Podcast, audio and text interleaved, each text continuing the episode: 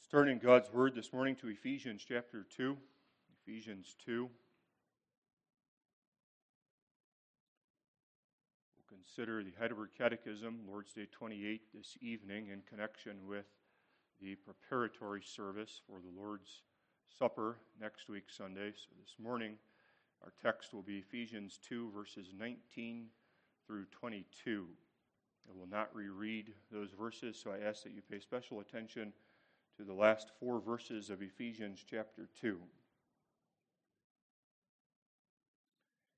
And you hath he quickened who were dead in trespasses and sins, wherein in time past ye walked according to the course of this world, according to the prince of the power of the air the Spirit that now worketh in the children of disobedience, among whom also we all had our conversation in times past in the lusts of our flesh, fulfilling the desires of the flesh and of the mind, and were by nature the children of wrath, even as others. But God, who is rich in mercy, for his great love wherewith he loved us, even when we were dead in sins, hath quickened us together with Christ. By grace ye are saved, and hath raised us up together, made us sit together in heavenly places in Christ Jesus, that in the ages to come he might show the exceeding riches of his grace and his kindness toward us through Christ Jesus. For by grace are ye saved through faith and that not of yourselves, it is the gift of God, not of works, lest any man should boast. For we are his workmanship, created in Christ Jesus unto good works, which God hath before ordained that we should walk in them. Wherefore remember that ye, being in time past Gentiles in the flesh, who are called uncircumcision by that which is called the circumcision in the flesh made by hands, that at that time you were without Christ, being aliens from the commonwealth of Israel and strangers from the covenants of promise, having no hope and without God in the world. But now in Christ Jesus, ye who sometimes were far off are made nigh by the blood of Christ. For he is our peace, who hath made both one and hath broken down the middle wall of partition between us, having abolished in his flesh the enmity, even the law of commandments contained in ordinances, for to make in himself of twain one new man, so making peace, that he might reconcile both unto God in one body by the cross, having slain the enmity thereby, and came and preached peace to you which were afar off, and to them that were nigh. For through him we both have access by one Spirit unto the Father. Now, therefore, ye are no more strangers and foreigners, but fellow citizens with the saints and of the household of God, and are built upon the foundation of the apostles and prophets Jesus Christ himself being the chief cornerstone, in whom all the building fitly framed together groweth into an holy temple in the Lord, in whom ye also are builded together for an habitation of God through the Spirit. Thus far we read God's holy and inspired words. May God add his blessing upon the reading of his holy scriptures.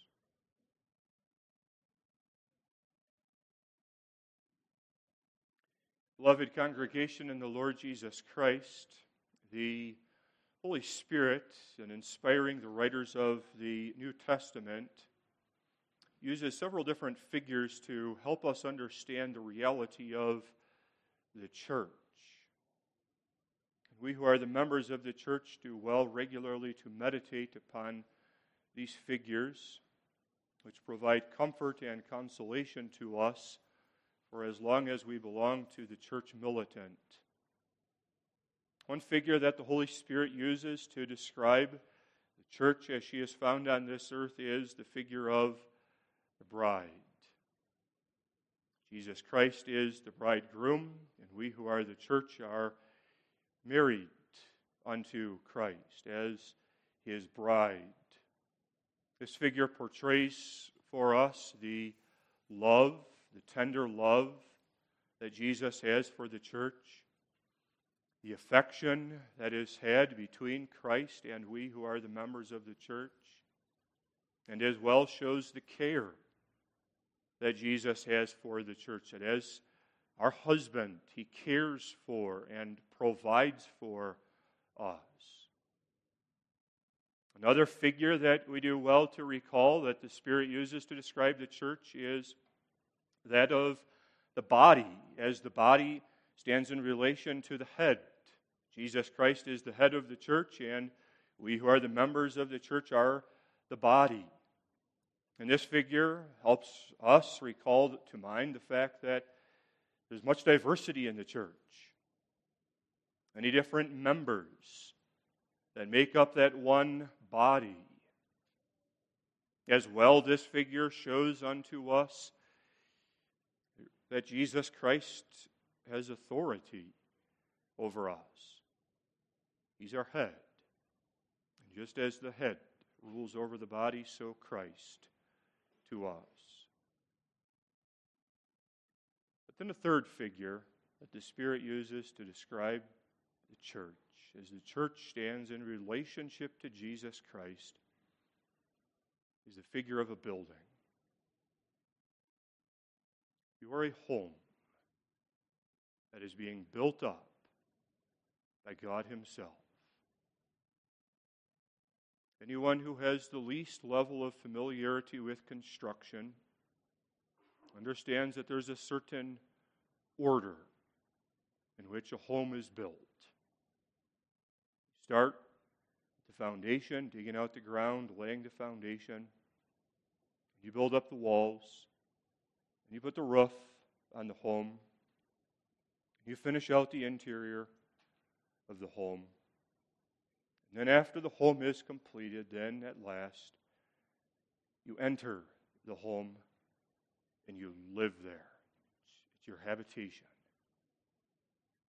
That same progress, same development in building a home is taught to us in the Word of God in Ephesians 2, especially verses 20 through 22. The 20th verse speaks the foundation built upon the foundation of the apostles and the prophets. The 21st verse speaks of the construction, in whom all the building fitly framed together groweth into an holy temple in the Lord. And then verse 22 speaks of moving in and dwelling in that home, in whom ye also are builded together for an habitation of God through the Spirit. Let's consider then a building fitly framed. First, we'll consider her foundation. Second, her construction. Third, her habitation. The text describes for us the foundation of the church. In verse 20, you who are fellow citizens with the saints and of the household of God, are built upon the foundation of the apostles and prophets. Every carpenter and most every homeowner understands the importance of having a good foundation. You want the foundation to be as sturdy as reasonably possible. If the foundation should fail, then it presents all sorts of problems for the home that is constructed upon that foundation. Could be relatively minor problems in the home, going all the way up to a total collapse of the home if the foundation fails. The foundation is uneven, then the house goes out of square. Then door frames, which previously were straight, begin to tilt. It's hard to close doors. You have to shove the doors shut because the doors are going out of square. Cracks show up in the drywall of the home. And then, if the foundation fails completely, then Jesus Christ describes for us in the well known figure of what happens to that home. The children know of the two homes one built on the foundation of sand, the other built on the foundation of rock. The storms came and the wind blew against these two homes, and great was the fall of the home that was built upon the sand. And so we know of the importance of a good foundation for the physical homes that we live in. What then will serve as the foundation of the church? Who is worthy to be your foundation? Who is strong enough to resist all of the forces that would beat against the church? What is strong enough to resist cracking, splitting, tilting of that foundation? The text tells us what is the foundation in this 20th verse. The church is built upon the foundation of the apostles and the prophets. And the text speaks here of the foundation that's the foundation of the apostles and prophets. It does not mean that the foundation is the apostles and the prophets. That's Roman Catholicism, that the church is built upon the apostles and the prophets. Catholics contending that the church is built upon the unbroken apostolic line going all the way back to Peter. But that's not the intention here of the Holy Spirit as he speaks of the church that's built upon the foundation of the apostles and the prophets. Rather, the Spirit is describing for us where this foundation comes from.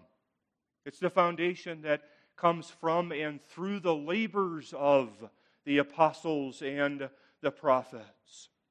And so when we understand then something of what the apostles and the prophets did, then that gives unto us the ability to understand what the foundation is.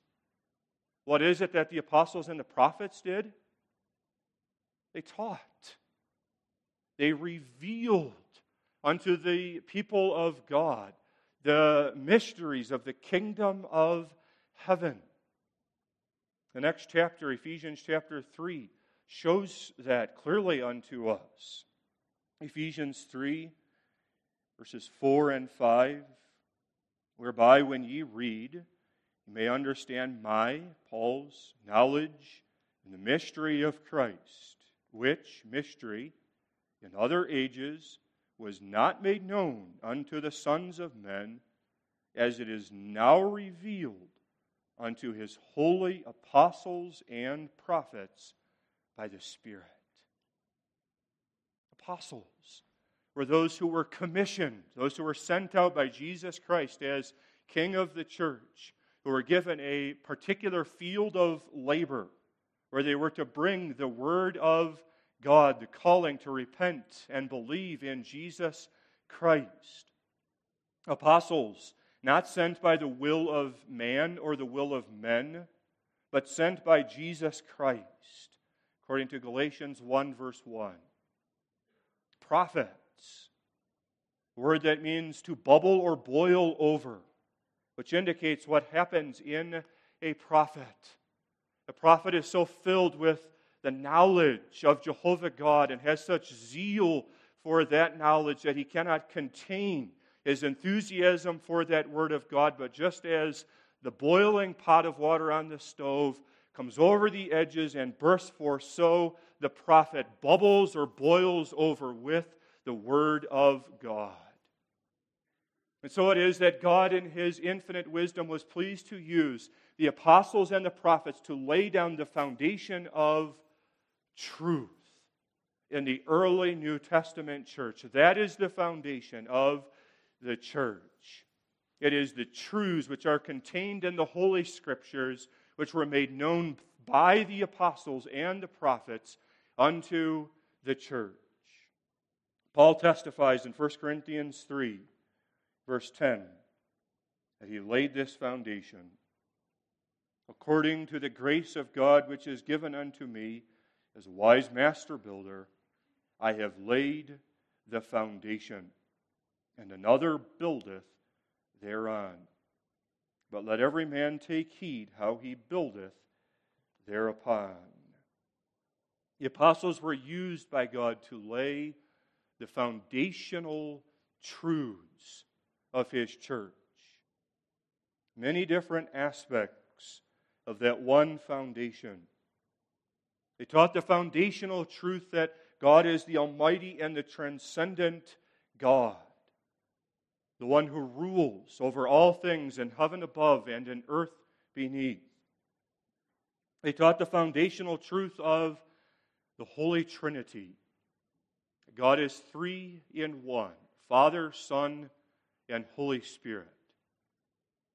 They taught the foundational truth of the divinity of Christ. He was with God in the beginning.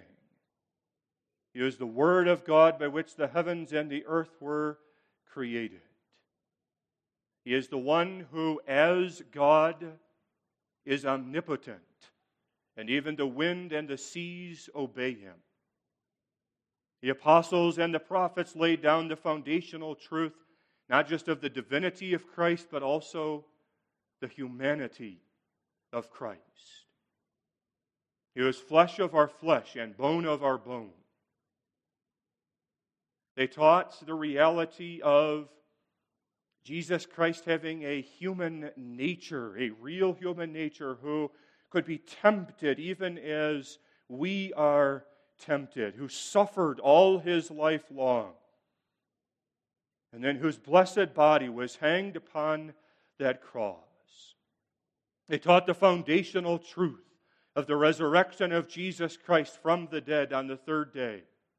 That God would not permit his Holy One to remain in the grave, but because Jesus Christ had satisfied the requirements of the Father, he raised up his only begotten Son and then exalted him to heaven. And Jesus Christ now sits enthroned at God's right hand. They laid the foundational truth of the Holy Spirit, who proceeds from the Father and from the Son, who is the promised Comforter, who spreads abroad the love of Jehovah God in our hearts. Such is the foundation of God's church. The precious heritage of the truths that were revealed by the apostles and the prophets. Then the text describes for us further this foundation. See, there's a cornerstone in it built upon the foundation of the apostles and prophets, Jesus Christ Himself being the chief cornerstone. In a sense, Jesus Christ may be described not just as the cornerstone of the foundation, but Jesus Christ may be described as being the entirety of the foundation. The Apostle Paul speaks that way in 1 Corinthians 3, verse 11. For other foundation can no man lay than that is laid, which is Jesus Christ. There would be no foundation apart from Christ. Jesus Christ is the beginning, even as the foundation is the beginning. of the construction process. Jesus Christ is the basis. There is no other basis on which the church is built up, just as the foundation is the basis of the home. But this verse, Ephesians 2, verse 20, does not speak generally of Jesus Christ being the entirety of the foundation, but it speaks specifically of Jesus Christ being one aspect of the foundation. Jesus Christ is the chief cornerstone. The cornerstone was a vital part of the foundation. It was the very first stone that would be laid in the construction process. And so when the carpenters would lay that cornerstone, they had to anticipate what the whole rest of the foundation and what the rest of the entire home would look like, how large it would be, what orientation that home would be set at, as they laid that very first cornerstone. They had to have in mind when laying that cornerstone how much weight would be pressing down upon the foundation. They had to know what direction the home would be set. He had to have some sense of how large that foundation would be. They had to bear in mind not just forces downward, the weight of gravity, as it press, would press down upon that cornerstone, but they also had to have in mind what upward forces that stone would have to resist. As the frost would create a heave that would push that cornerstone up. And so the wise master builder, having in mind the conception, the idea of what the whole home would look like, would very carefully lay this cornerstone as the starting block of laying the foundation of that home.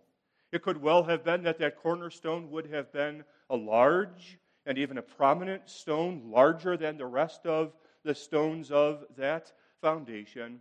And then only after having carefully laid that cornerstone, then he would go out and lay the rest of the foundation. Who then is the cornerstone of the church? Jesus. See, God has in mind already what the church needs. He knows the size of the church, He knows how large the church will grow. He knows what forces will be acting upon the church, whether pressure downward or pressure upward, or wind that would beat against the church. God knows and God knew exactly what the church needed. And in the wisdom of God, He determined that Christ would be the chief cornerstone of His church.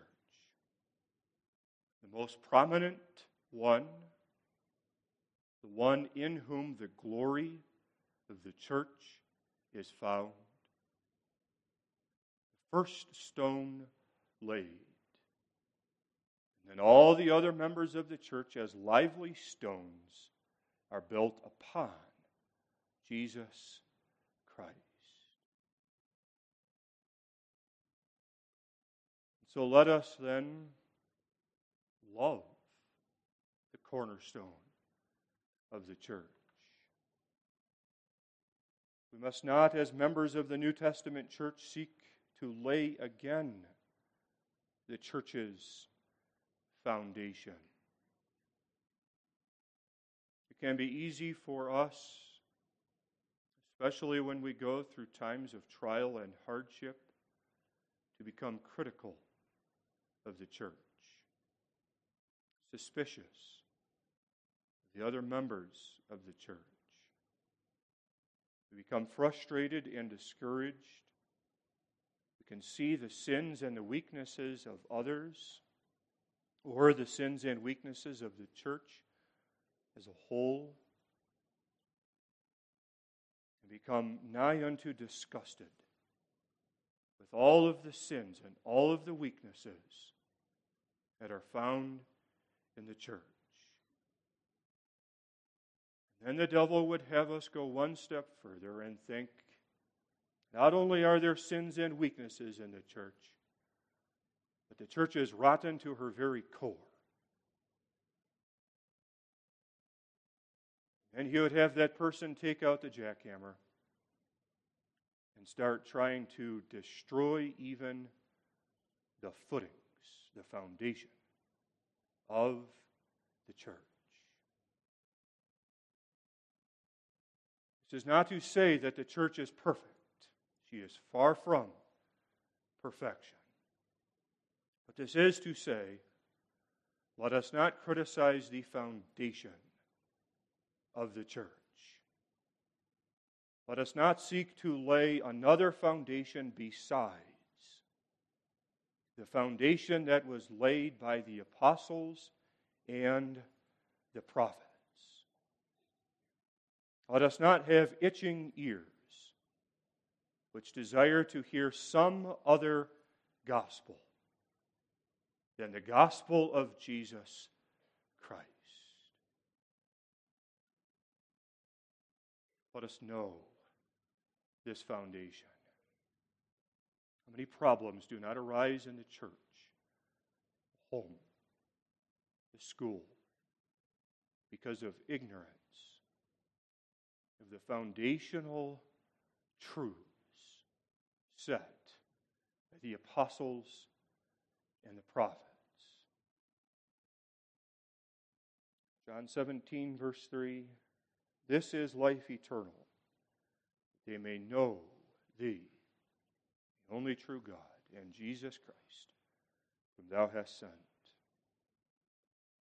The one who is inclined to do away with the foundation and lay a different foundation is usually the one who is ignorant of the foundation. Let us be students of the Word of God studying his revelation unto us. It is upon this foundation that God builds up, constructs the church. Verse 21 In whom all the building, fitly framed together, groweth unto an holy temple in the Lord all of the building, the Apostle Paul speaks of here. When he speaks of all the building, he is not speaking of all the different buildings being fit together. It's one building.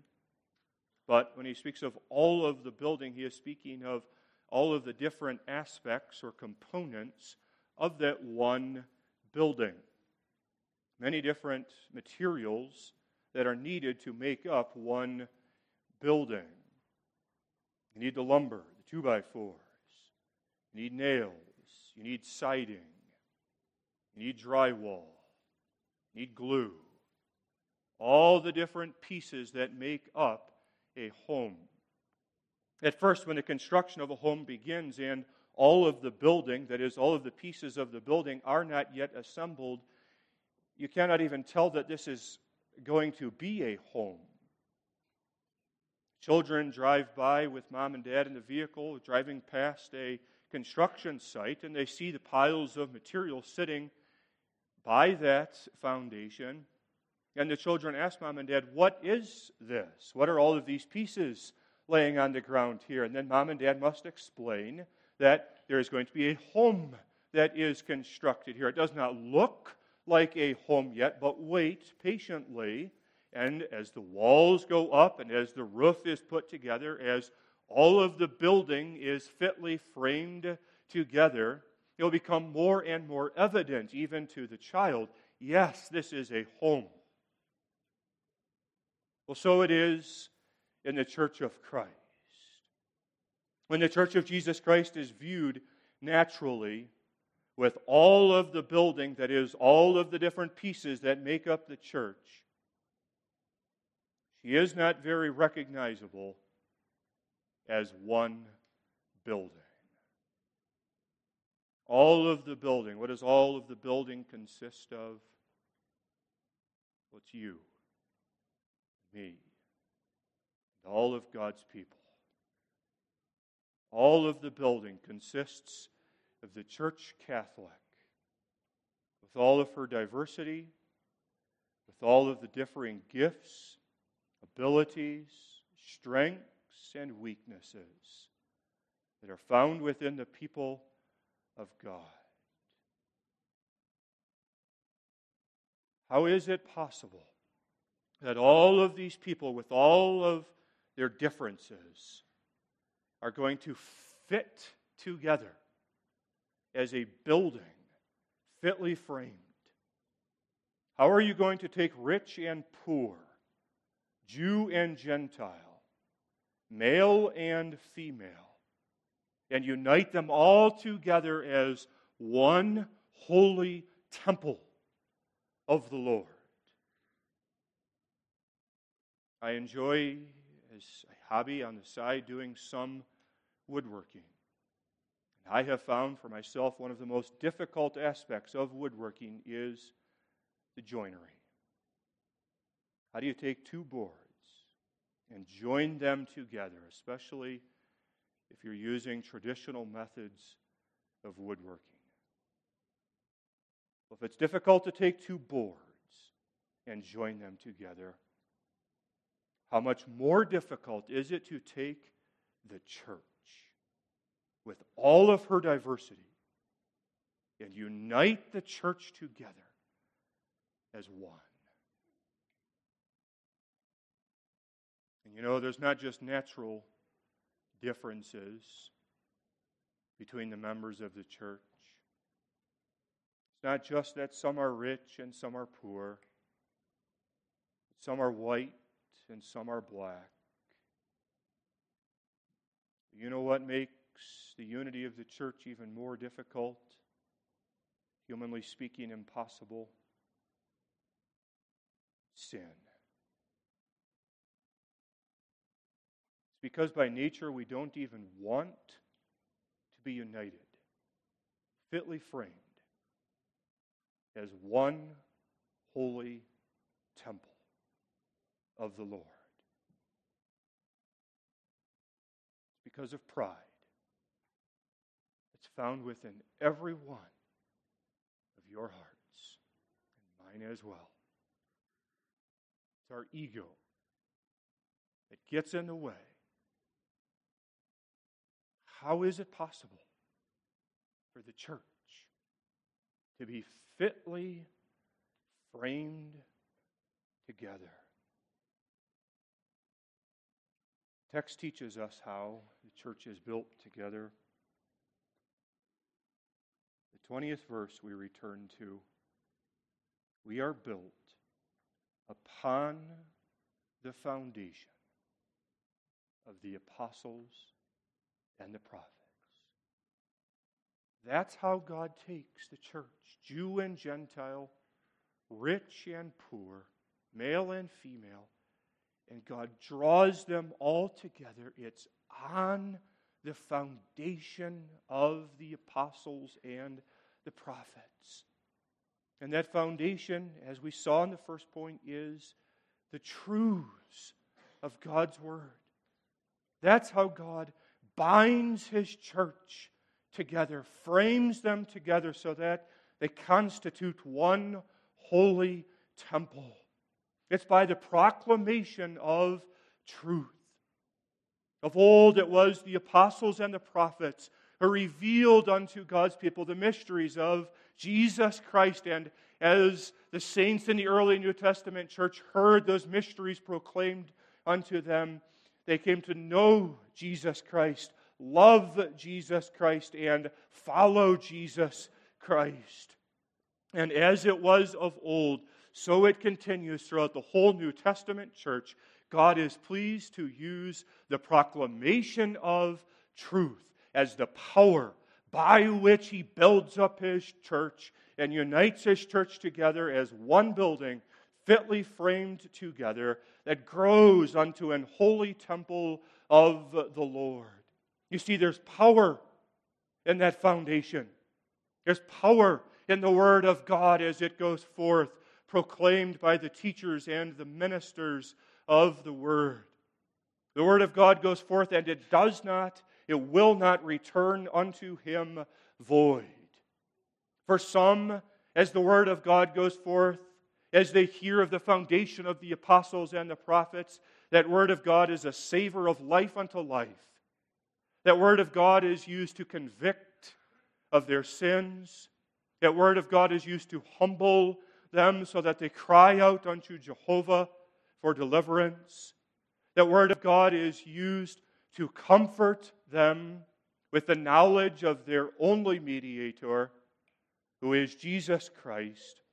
That Word of God is used to teach them then how they ought to order their lives as they express unto God the gratitude for His gracious deliverance of them through Jesus Christ. That's the power of the preaching of the Word as it draws those who are the people of God closer and closer together. But then, conversely, the power of the Word of God also is this it is the savor of death unto death for those who are not God's children. The Word of God has this power. As it is proclaimed, it hardens, it closes the door of the heart until at last it drives out away from the church institute upon this earth those who do not belong to the building. All the building is fitly framed by God. The deepest sense, all of the building consists of those who are chosen by God. All of the elect from all of the nations of the earth, as they hear of the foundation of the apostles and the prophets, God uses that preaching to cause them to grow. Always, God builds up His church. This means that the church is changing, always changing, as God builds up the walls of Zion. Sometimes this change is difficult. Sometimes the change hurts. The preaching of the word drives away from the church on this earth loved ones and family members. Sometimes it hurts us as it convicts us in our souls of our own sins and our sinful nature. But always God is building, building, building his church. He builds the church until at last the church is inhabited. Verse 22 In whom ye also are builded together for an habitation of God through the Spirit. Remarkable statement that Paul makes here. Speaking of the church and all the different members of the church, speaking of those who earlier were strangers and foreigners, a reference to the Gentiles, but who now are made fellow citizens with the saints and of the household of God. And so we would expect then that when Paul speaks of inhabiting this home, that he would say that the ones who are blessed and privileged to inhabit this home are you and me. But he doesn't. Who is the one who inhabits this home? It's God, in whom ye also are builded together for an habitation of God. What a thought! That God builds up the walls of the church for his own habitation home, residence, a primary residence. It's not as if God needs the habitation of the church. It's not as if God depends upon you or me. It's not as if previously God was homeless. And then he found the church and thought, aha, this would be a good place for me to live. God already has a home, as heaven. The psalmist declares that if God would hungry grow, he would not tell us. For the heavens and the earth and all that is therein already belongs unto God. He needs nothing outside of himself. And yet, the wonder of Jehovah God is that he condescends to the church of this earth, and he dwells in the church as his habitation. How personal is the language that the Apostle Paul uses here. You, you also are builded together for an habitation of God.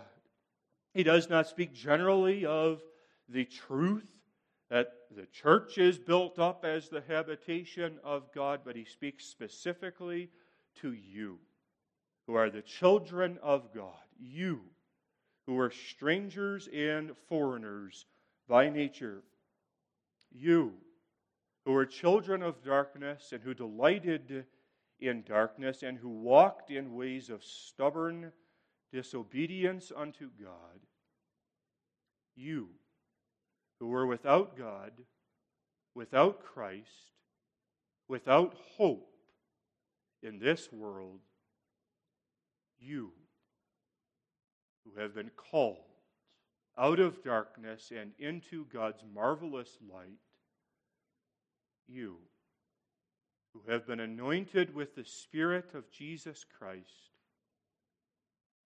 who have tasted of the goodness of Jehovah you who have had your sins washed with the blood of the Lamb of God. You are built together as an habitation of God through the Holy Spirit. All praise be to God. Amen. Let us pray. Our Father and our God in heaven, we thank thee for thy word. We thank thee for the instruction contained therein. We thank thee that thou hast set us apart. Though of ourselves we are no different than the children of the world, yet thou hast chosen us, didst set thy love upon us, and dost preserve us as members of thy church thou receive our worship for Jesus' sake. We pray this. Amen.